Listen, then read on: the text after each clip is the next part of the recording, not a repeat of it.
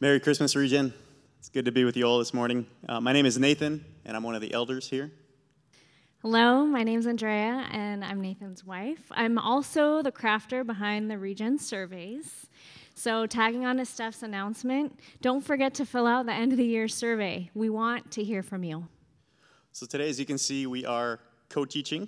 And I just want to say, in case uh, you weren't aware, sermon prep is really hard work. Uh, my dad was a pastor, so I grew up around this uh, and actually did this a couple years ago. But even so, just doing it again this time, it's really tough.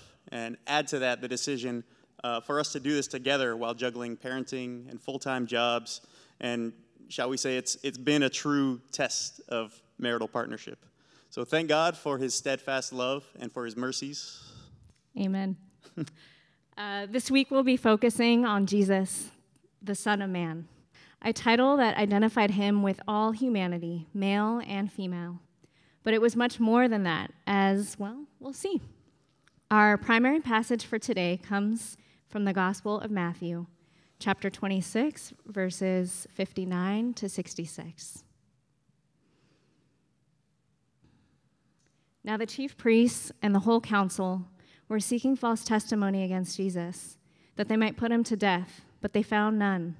Though many false witnesses came forward, at last two came forward and said, This man said, I am able to destroy the temple of God and to rebuild it in three days. And the high priest stood up and said, Have you no answer to make? What is it that these men testify against you? But Jesus remained silent. And the high priest said to him, I adjure you by the living God, tell us if you are the Christ, the Son of God. Jesus said to him, You have said so. But I tell you, from now on you will see the Son of Man seated at the right hand of power and coming on the, hev- the clouds of heaven. Then the high priest tore his robes and said, He has uttered blasphemy. What further witnesses do you need? You have now heard this blasphemy. What is your just judgment? And they answered, He deserves death. Let's pray, church. Lord, I ask that as uh, your word is taught this morning, uh, that your spirit would make of it uh, what you will. Lord, that anything that is, is not of you would fall away, and anything that is of you, that it would fall on fertile soil, Lord, and take root. Thank you, Lord, that uh, you came to earth as the Son of Man to redeem many. Father, would you uh, allow your word to, to instruct us, to nourish us, to convict us? Would we have eyes to see and ears to hear, Lord? I pray all of this, Lord, in your name. Amen. Amen. Um, part one Rediscovering the Light. Maybe you find it interesting to center a Christmas message on this passage. Jesus here is being questioned by Caiaphas, the high priest, who for some time has sought a reason to end the life and the movement of this traveling rabbi why talk about this part of the story when tis the season for Mary and Joseph and nativity scenes? Here's the reason Jesus, the Son of Man, his advent, that is, his arrival, and his sacrifice for us will mean so much more if we understand who he really is, who he was born to be. If the Advent season is about anticipation and preparation, who are we expecting? It's a constant temptation for us to recreate Jesus in our own image, to project our own ideas and values and culture onto him. Whether that's turning a dark skinned first century Jew into a blonde haired, blue eyed Scandinavian man, or someone who frets and worries like I do about student loans, juggling work, family, church responsibilities. So, what I worry about sometimes is that we have an imaginary friend approach to Jesus because we don't let Jesus be who he is on his own terms. We make a caricature of him that suits our whims and who won't rock our boat too much. So many of us have actually ceased to allow Jesus to surprise us, to be radically different from us, to assert his identity into our worlds. So then, if we're to move past that into something greater, if we're to let the real Jesus arrive into our world this Christmas, whether for the first time ever or returning like a beloved friend whose memory has begun to fade in our minds. I guess we're left with a hugely important question Who did Jesus claim to be? Who, during his approximately 33 years in first century Palestine, did he reveal himself to be? Soren Kierkegaard once told a story of this wealthy man who's traveling on a dark night by carriage, and he has lanterns turned on to keep the inside of the carriage lit. And to that man, the, this warmth and the light of the inside of his carriage represented comfort and safety. The darkness was kept at bay. But Kierkegaard says it's precisely because he has the lanterns lit and has a strong light close to him that he can't see the stars. His own lights obscure the glorious panorama outside. His eyes are unable to take in the great, wondrous beauty of truth. While any poor peasant traveling down that same road, driving without lights, can see gloriously in that dark and starry night. Church, our hope in this sermon is that your hearts would be filled with wonder and amazement, that you would seek the greater light and see a fuller picture of Jesus. As we recently heard in Ephesians, that you would receive the spirit of wisdom and of revelation in the knowledge of Him as we listen to the words of Jesus about who He is. So imagine living in Galilee some 2,000 years ago. You're an average Jewish citizen living in a village, and you hear of an up and coming figure who's passing through town, teaching and speaking with authority. Matthew tells us not like the teachers of the law, and performing miracles, unlike any that had been seen. What categories would have been available for understanding what was going on? How would you have understood who this man was? N.T. Wright and Michael Bird, in their book, The New Testament in Its World, explain the conundrum that they faced. The problem was that Jesus acted and spoke like a lot of different leadership types a rabbi, prophet, healer, priest sage, royal leader, exorcist, cynic philosopher, and miracle worker. Yet he was also unlike any of them. Jesus was the platypus of public figure types of his day. A bit of everything mixed into one category defining package. Side note, did you know that apart from the whole build furry mammal egg laying thing that they have going on, they're also venomous uh, they can detect electrical fields to hunt their prey by using sensors in their bills.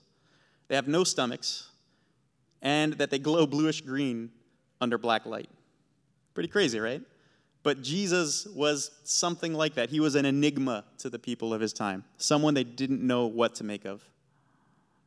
Have you ever gone and taken a look at what Jesus chooses to call himself throughout the Gospels? The term that we most often associate with Jesus, and one that much of the New Testament uses, is Messiah, or the Greek version of the same title, Christ. But that's actually not what Jesus preferred to call himself. Jesus adopted another title, a surprising, loaded, explosive title to refer to himself the Son of Man. Why would he do that? It's a title he uses more than any other in the four Gospels combined, it's a bit of a surprise to see how little Jesus actually called himself Messiah. It occurs only 11 times, and usually behind closed doors and with an air of secrecy. He refers to himself as the Son of God, another key title, only five times, and Son of David just once. Compare that with the Son of Man. More than any other title, description, role, Jesus calls himself that 72 times in the Gospel. Interestingly, it's not used by anyone else to describe him. Part two Who is the Son of Man? I don't know if you're like me, but when I first learned this, my mind was a little bit blown. I felt a bit like learning in middle school that things like sound and color don't really exist outside of our brains, that what our senses detect are squiggly air and radiation that get translated into Mozart and into sunsets. It changes your fundamental understanding of the world when you understand why Jesus called himself the Son of Man. It's like a key to understanding what's happening in the Bible a bit differently, all the way from Genesis through to Revelation. So let's jump in on it. Son of Man. What is really going on here with that phrase? Who is it that Jesus is claiming to be when he talks that way?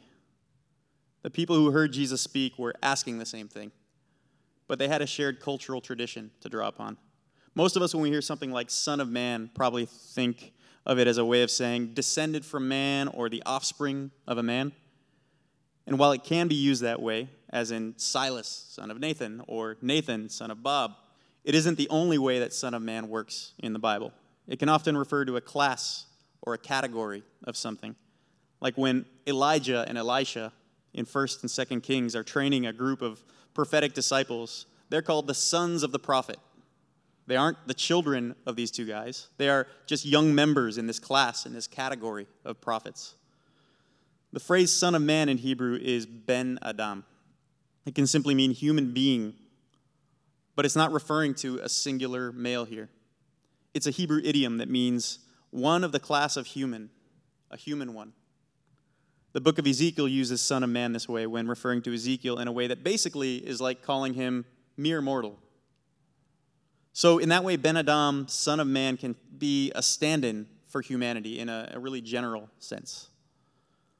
But is that what Jesus is trying to say about himself? That he's a regular old Joe Schmo like the rest of us? Well, in a sense, yes. He was affirming his own humanity and describing himself that way. But also, no, there's more to it. There are deeper layers of meaning that the Jewish hearers of the phrase would have latched onto. When Hebrew and Aramaic speaking Jews heard the phrase Son of Man, there would have been a clear set of associations. The phrase Son of Man and the way Jesus alludes to it on multiple occasions throughout his ministry would almost certainly have caused the minds of culturally Jewish listeners to jump straight back to a specific book of the Bible and a specific chapter of that book, Daniel chapter 7. Think of it in our culture like a movie that almost everyone's seen. It's a part of our culture, and just by referencing a piece of it, you probably know exactly what movie I'm talking about and what the story is. I could say, Toto, I have a feeling we're not in Kansas anymore. And it would call to your mind a story of Ruby Slippers, a scarecrow, and Dorothy traveling down the Yellow Brick Road. Most of us are familiar with The Wizard of Oz. Or I could say, May the Force be with you. And immediately your mind would jump to Jedi's and Sith and Death Stars and Millennium Falcons. So ingrained in our consciousness are these stories, these cultural touchstones. And so it was with the people of Jesus' time. When they heard the phrase Son of Man in the way that Jesus used it, they weren't thinking, okay, he seems to have a fondness for calling himself human for some reason. They would immediately go to Daniel and the vision of the Son of Man that he describes in Daniel 7.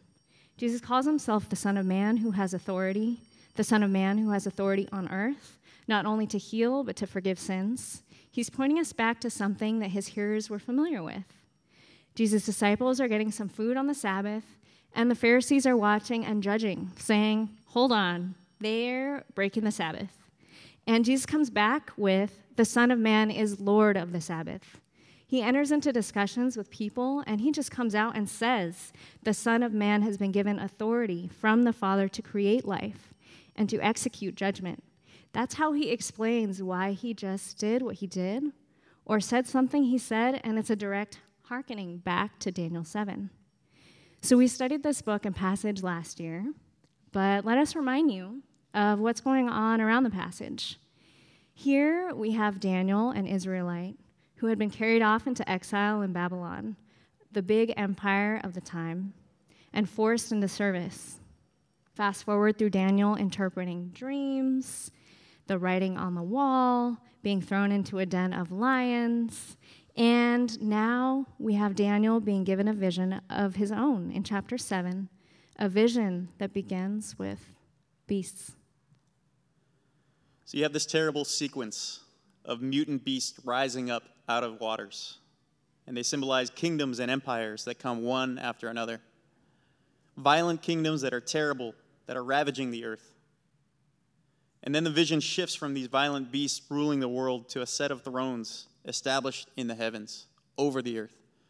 Note the plural here thrones. The Ancient of Days, an image of the God of Israel, Creator God, takes his seat on one of the thrones. And even that itself is a terrifying scene. God is on a throne of judgment. His clothing is as white as snow, his hair is as white as wool. His throne is ablaze with flames, and a river of fire is flowing out before him. God is presiding over a court of judgment. And the beasts who have ravaged God's creation are stripped of their power And then Daniel narrates this I saw in the night visions, and behold, with the clouds of heaven, there came one like a son of man. And he came to the Ancient of Days and was presented before him. And to him was given dominion and glory and a kingdom that all peoples, nations, and languages should serve him. His dominion is an everlasting dominion which shall not pass away, and his kingdom one that shall not be destroyed. What is going on here? In the passage, it seems like Daniel himself isn't too sure of what it is that he's seeing.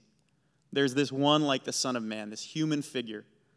What can we tell about this human one in the passage?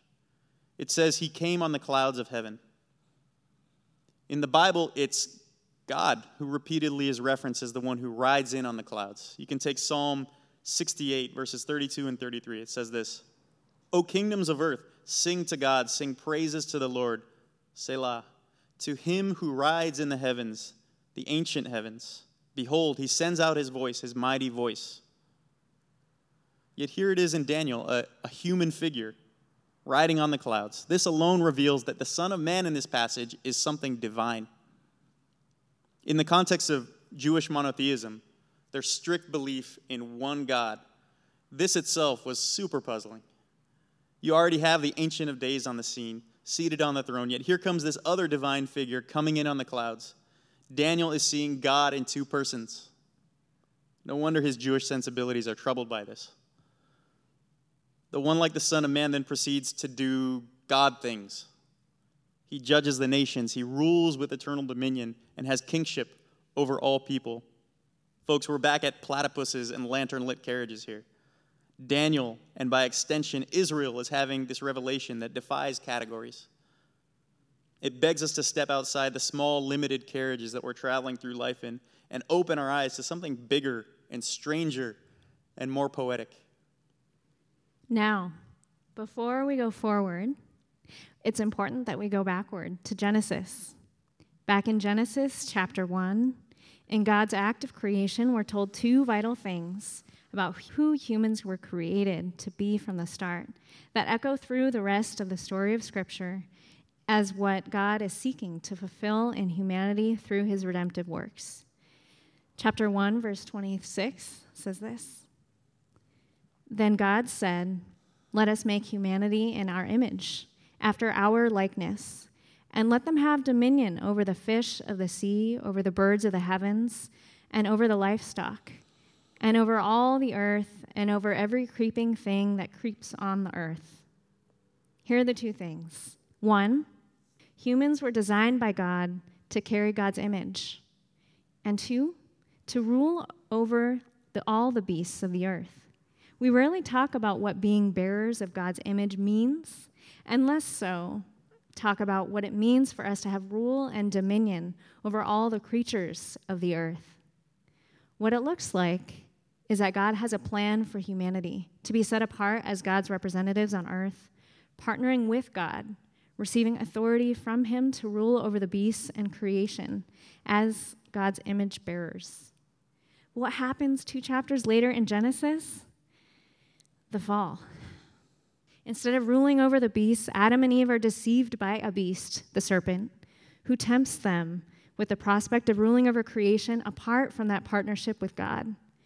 It seems that things are not off to a great start. Instead of being set apart from beasts and ruling over them, humans are subjecting themselves to the beast's subhuman ways. We're told that Cain murders Abel, that sin, like a beast, is crouching at the door. Violence and ultimately death are what result when humans reject God's image and embrace beastliness. But what happens next never ceases to amaze. God immediately sets in motion a plan a plan to restore humans as God's image bearers and overcome the beasts who have taken up rulership over them. And that plan involves a descendant of the woman doing what God intended for humans to do from the start. Speaking to the serpent who has deceived Adam and Eve, God says this in Genesis 3:15. And I will put enmity between you and the woman, and between your offspring and hers. He will crush your head, and you will strike his heel. A descendant of the woman, a son of man, of the type or category of humanity will come who will crush the beasts and take humanity's rightful place of rulership. Are you hearing this prophecy echo through Scripture? Do you see what's happening here in Daniel 7 and later in Matthew? Church, this is a profound act of divine poetry. I hope you have eyes to see and ears to hear this. In Genesis, humanity was made in the image of God to rule the beasts. But Adam and Eve failed. In Daniel 7, God appears in the image of humanity, one like the Son of Man, to rule over the beasts, and God succeeds. Jesus claiming to be the Son of Man is a claim to his divinity, but it's also a specific claim that he alone will overcome the beasts. That is to say, both sin and the spiritual forces of evil and the earthly empires and rulers that are the vanguard of the beasts. Look at what Jesus did here. He was tempted to seize power on the beast's terms, but unlike every human before him, he resisted that urge. He went about banishing the beast from people's lives, and he was teaching people how to rule the beast instead of being ruled by it. How do you rule the beast? By giving up your life, by dying. Let's look again at the passage that we opened with in Matthew 26. We'll just look at um, verses 63 and 64. But Jesus remained silent, and the high priest said to him, I adjure you by the living God, tell us if you are the Christ, the Son of God. Jesus said to him, You have said so. But I tell you, from now on, you will see the Son of Man seated at the right hand of power and coming on the clouds of heaven. The high priest was trying to set a trap for Jesus. If Jesus claimed to be the Messiah, he could be accused of presenting himself as a political deliverer of Israel who would defeat the Romans and liberate Israel and could be executed as a political revolutionary. But Jesus refused to be caught in the priest's trap. The high priest asked Jesus to confirm whether he was Israel's political leader, but Jesus made a higher claim by referencing Daniel 7. He was not only Messiah, he was Israel's God, Yahweh made flesh. In saying so, he set the terms of his own execution. Many Jews at that time claimed to be Messiah, and many Gentile kings like Caesar claimed to be sons of God, but no one dared claim the divine title of the Son of Man. He says, From now on, you will see the Son of Man seated at the right hand of power and coming on the clouds of heaven. In other words, let's go. It's time for the pieces of Daniel 7 to fall into place. The cross is a beastly torture device, but for Jesus, this would be his throne. From this throne, he has purchased a liberation for the cosmos, for the sons of man and all of creation. We are not just saved from judgment by Jesus, we are saved by the judgment that fell upon Jesus. He took away the beast's power to hold us to the debt of our sins and our trespasses. By his sacrifice, he has set apart his kingdom people who will rule with him. Daniel 7 tells us of the people, the nations, the tongues that will serve him. These are those who have placed their trust in Jesus, the Son of Man, those who will be spared from the judgment of the beasts and the beast followers.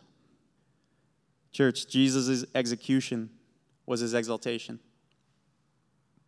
He would return to the heavens where he had been before, exalted as God. But now he would do so as a man, securing for us the means of joining him there. There's still a judgment, let's be clear, that will come at the end of the age in which liberation that was won on the cross will be enforced. Judgment in our world today is a, is a heavy topic. And we're prone to picture an angry God when we talk about judgment. But we must remember that God's judgment brings salvation. It ends the corruption and violence and death, and in its place enables wholeness and peace and life. Part three anticipate, follow, and fall down.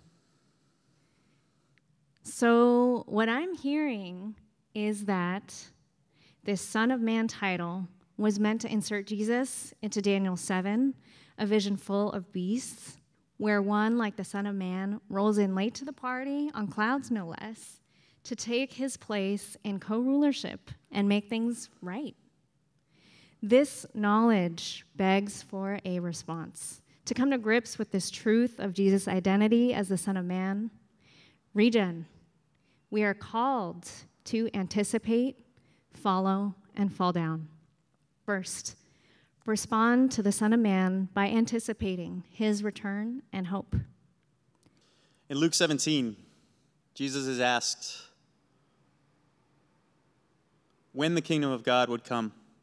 And he teaches his eager disciples who are asking him this uh, about his promise to come in power as the Son of Man. He says, And he said to the disciples, The days are coming when you will desire to see one of the days of the Son of Man, and you will not see it.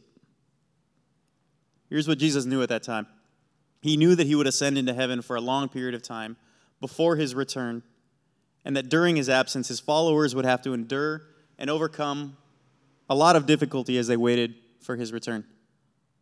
He knew that the absence of the Son of Man, combined with the rule of the beasts and their apparent success, would cause the saints to lose heart. And so Jesus tells a parable. It says that he told them a parable that we ought always pray and not lose heart. And that's the parable of the persistent widow in Luke 18. In that story, a widow, one of the most vulnerable members of society at that time, repeatedly pleads for justice against her adversary to a judge who it says neither fears God nor respects man. Jesus uses this analogy because the apparent delay in God's justice and the deliverance combined with our vulnerability to suffering is going to test us, his followers, severely. We're told in the parable that the irreverent judge eventually decides to give her justice that she deserves simply because he grows weary of her continual pleading. And then Jesus ends with two questions for his hearers. Number one, will not God give justice to his elect who cry to him day and night? Will he delay long over them? And the second, from the second half of verse 8, when the Son of Man comes, will he find faith on earth? This parable is for those of us who ask ourselves, God, where are you? Why do you stand by and let injustice and suffering continue? The world around us is being ravaged by beasts. Racial injustice persists. Refugees are displaced around the world for longer periods of time and at greater numbers than ever before. Systems of inequity and inequality abound. This year, a million and a half people have died from a virus that was basically unknown before this. It's for those of us who are tempted to think God is unjust because of his apparent delay, who are discouraged when it seems humanity has been handed over to the beast. That's why he tells this parable. And the application of it is simple. People who have faith in the Son of Man should be like this widow, consistently crying out for justice, even though it doesn't seem like they have an advocate and that deliverance seems improbable. Faith and endurance will be necessary, but the Son of Man will come in response to faith and persistent prayer. When the Son of Man comes, will he find faith in you? Will he find you to be the ones who had been praying for his return? To believe in Jesus as the Son of Man is to anticipate the return of the divine human who will bring forth justice on the earth on that day. Church, are you longing for Jesus' return? How much of your heart space is actually filled with that desire? I say this to myself as much as I say it to all of you. Don't forget that our prayers are heard by the Son of Man and that He will respond to your faith and to your persistence. He will return. Anticipate it. Second, respond to the Son of Man by following his way. Jesus is the new Adam, the new human, the prophesied Son of Man who fulfills God's plans for humanity to bear God's image and to rise above subhuman beastliness of sin. We are called to follow Jesus in an, into a new way to be human, a way that can overcome the beast in the same paradoxical way, to rule the beast by giving up our life. Jesus resists individual temptations and spiritual evil, down to the physical embodiment of that evil in the beastly empires through leadership with humility. In Matthew 20, Jesus said, You know that the rulers of the Gentiles lord over it, over them, and their great ones exercise authority over them. It shall not be so among you. But whoever would be great among you must be your servant, and whoever would be first among you must be your slave. Even as the Son of Man came not to be served, but to serve, and to give his life as a ransom for many. Personally, following Jesus and to becoming a servant is something I'm learning and relearning. Uh, what I'll share with you about this season of discomfort is that it's been both exhausting and life giving. It's not something I could ever figure out alone. And I'll say this sending gratitude to our Zateo home group and the moms group as we reimagine this new way together.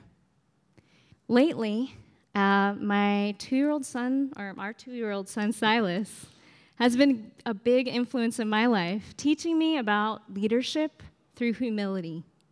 To be a parent is kingdom work, serving the lowly. Every morning, Silas reminds us of how we are his servants. He decides to wake up when he wants and calls out to us very loudly and persistently until one of us arrives.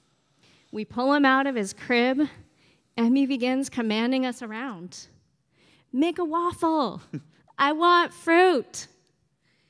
This is a metaphor of how the strong, or usually feeling strong, serve the weak. In what areas are you exercising your strength to serve the weak? Jesus is inviting us into living out this upside down kingdom here and now. There are layers to our individual actions, our personal decisions that ripple out into the spiritual realm, our physical communities, and follow behind us for generations. The fall did that, so we can't deny it. To follow Jesus means to begin a new pattern of life. Let me warn you, it's going to feel uncomfortable to resist the beastly empire's offer for sustenance, for comfort, and power is a constant struggle. And this is not a call to misery or a masochistic worldview. Um, it's the love of a glorious future and inheritance that is so great that by comparison, the things that matter to life in this world property, career, romance are as nothing are you following Jesus in this new way of living?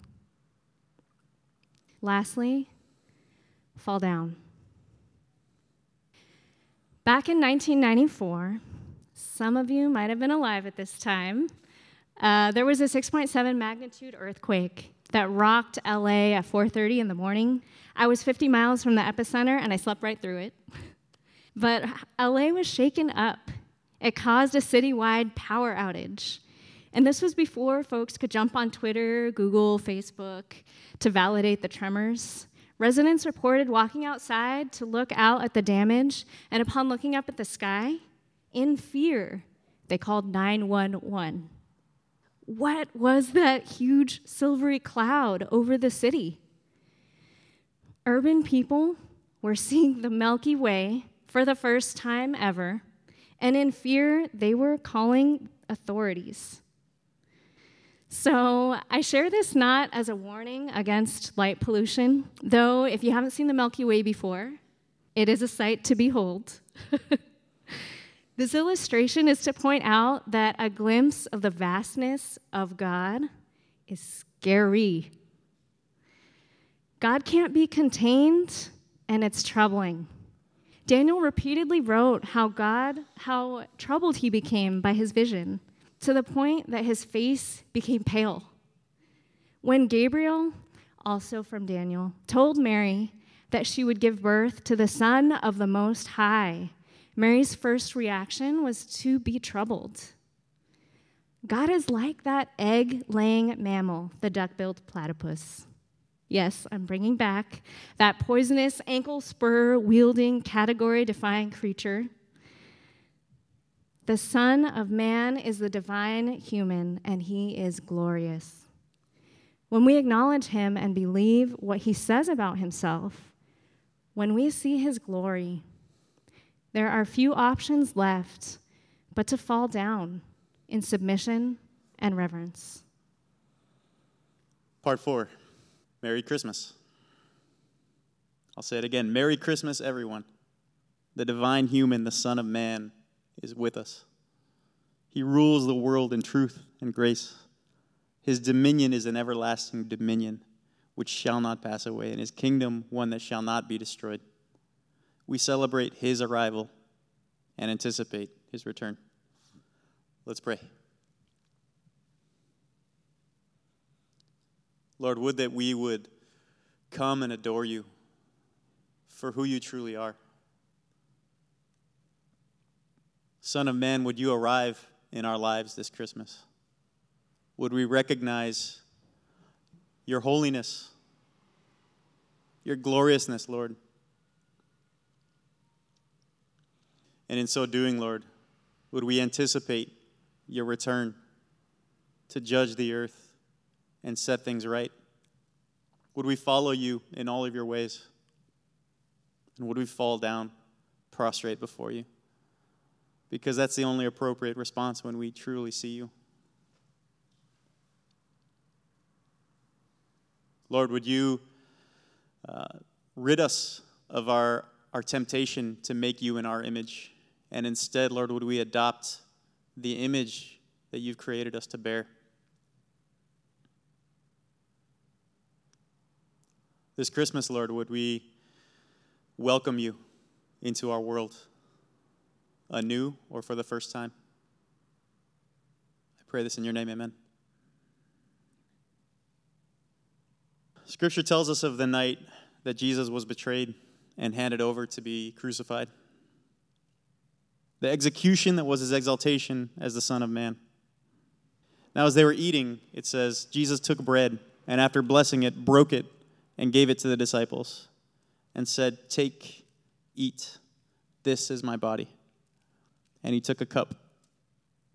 And when he had given thanks, he gave it to them, saying, Drink of it, all of you, for this is my blood of the covenant, which is poured out for many for the forgiveness of sins.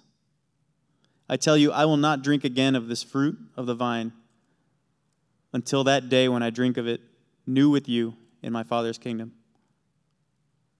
Through his body and through his blood, we have communion with the Most High.